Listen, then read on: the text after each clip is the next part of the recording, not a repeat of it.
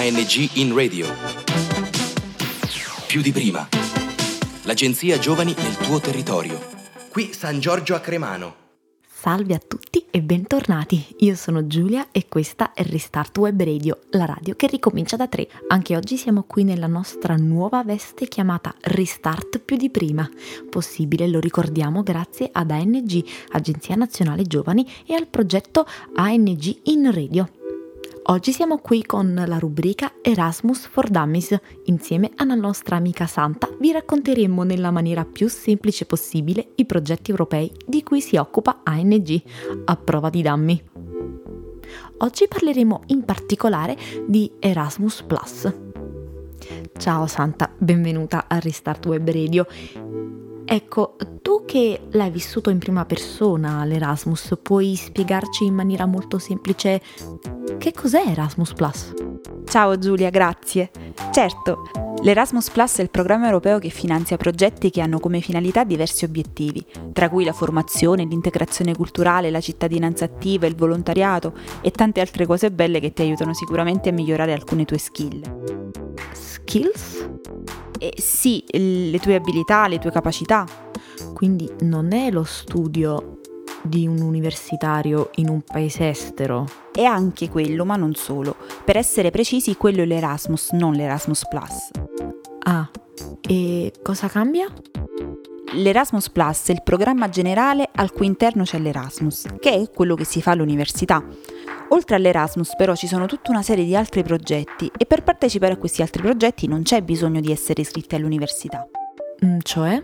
Cioè l'Erasmus Plus è il contenitore al cui interno ci sono molti progetti più piccoli, tra cui l'Erasmus, gli scambi, il Corpo Europeo di Solidarietà ed altri quindi non devo essere per forza una studentessa universitaria per partecipare. No, non necessariamente. Puoi partecipare come studentessa facendo un'esperienza di studio in un'università estera, ma puoi anche fare un'esperienza di volontariato, di tirocinio o di lavoro, senza essere iscritta all'università. No, aspetta, volontariato all'estero e poi come mi sostengo? Al Corpo Europeo di Solidarietà e ai sostegni che possono finanziare i viaggi e i soggiorni dedicheremo un'altra puntata più avanti.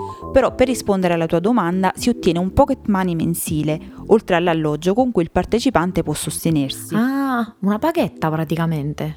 Eh, praticamente sì, ma ne parleremo più avanti, non preoccuparti. Ma proprio perché mi finanziano sono legata al progetto? Cioè, vado all'estero per studiare o lavorare o fare formazione? Sì, ma c'è la possibilità di visitare i posti. I progetti dell'Erasmus Plus possono durare, dipendentemente dal progetto, da pochi giorni fino a 12 mesi.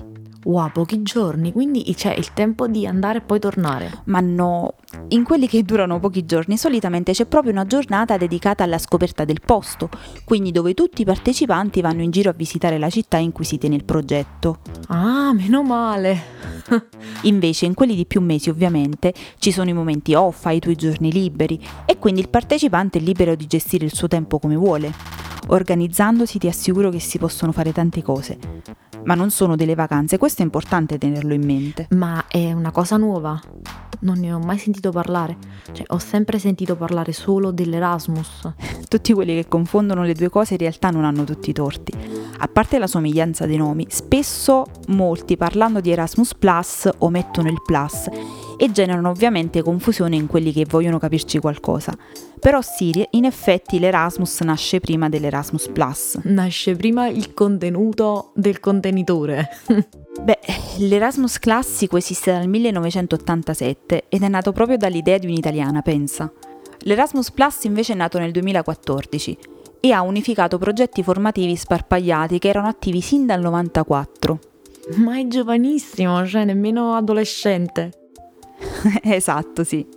Questi progetti durano sette anni per cui il primo ciclo di Erasmus Plus si è concluso in effetti nel 2020, però è stato riconfermato per il 2021 ed è stato raddoppiato il budget, che significa opportunità raddoppiate. Uh, quindi possiamo dire che l'Erasmus Plus è un'evoluzione dell'Erasmus? Ma in realtà non so se possa proprio considerarsi un'evoluzione sì e no. Sicuramente l'Erasmus ha dato il via a quello spirito di scambio culturale che ha acceso nei giovani europei un, un entusiasmo inimitabile. Grazie a Sofia Corradi, l'italiana di cui parlavamo prima, si è sviluppato questo sentimento europeo di scambio, di appartenenza, sentimento che non si è potuto ignorare. Senti, si sente spesso dire no, che l'Erasmus ti cambia la vita, ok? E io volevo capire in che senso? È un viaggio, un percorso di studio o come abbiamo capito oggi nell'ambito di Erasmus Plus, un percorso formativo o di volontariato? No? Cioè tutte queste cose. Quindi che cosa è che lo rende speciale? Beh, questi progetti che siano brevi o lunghi accendono nelle persone un entusiasmo e un'interculturalità unici.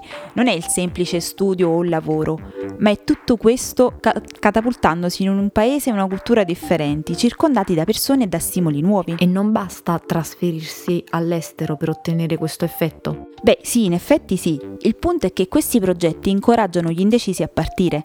Oltretutto, partire con uno di questi progetti significa anche avere un sostegno economico che trasferendosi in proprio all'estero non si otterrebbe. Che ti regala un viaggio? No, non ti regala un viaggio. Crea una specie di livella di, per le opportunità, dando la possibilità a tutti di vivere esperienze che vent'anni fa potevano permettersi solo certe famiglie. È questo che è meraviglioso dell'Erasmus. Ma non fa paura trasferirsi improvvisamente in un altro paese senza conoscere nessuno?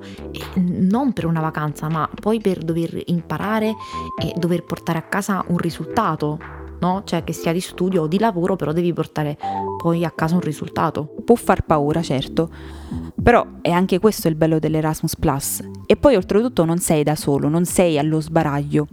Io per prima, per esempio, non sarei partita da sola a 21 anni trasferendomi in un'altra nazione senza la scusa dello studio all'estero Avrei cominciato a viaggiare, certo, ma più tardi e probabilmente mi sarei persa molto. I più piccoli invece? Ho organizzato personalmente progetti che coinvolgevano i ragazzi dei 13 anni in su e ti assicuro che lo stupore per l'esperienza fatta che si legge nei loro occhi è una cosa che davvero non ha prezzo. Già a 13 anni? Assolutamente sì, non è mai troppo presto, no, per cominciare a viaggiare. Ok, allora io ho una domanda, no? Ok. Ma se io volessi iscrivermi all'università, mm, ma fare un progetto Erasmus Plus che non è per universitari, ok? E poi volessi fare anche l'Erasmus normale? Che peccato, abbiamo finito il tempo. Ciao Giulia, alla prossima. Ah, già abbiamo finito il tempo. Ah, mannaggia. Vabbè. Bene, per oggi è tutto. Io ringrazio Santa, vi do appuntamento alla prossima puntata con Restart più di prima. Vi ricordo che potete trovare approfondimenti su questo e altri argomenti sul tema del viaggio sul blog di Santa wonderwave.it. Grazie Santa per la tua chiarezza, grazie come sempre ad ANG, io sono Giulia e questa è Restart Web Radio, la radio che ricomincia da 3. Ciao! ANG in radio. Più di prima. L'agenzia Giovani nel tuo territorio. Da San Giorgio a Cremano è tutto. Progetto finanziato dal bando ANG in radio più di prima di Agenzia Nazionale per i Giovani, grazie ai fondi del Dipartimento Politiche Giovanili ed il programma europeo Erasmus ⁇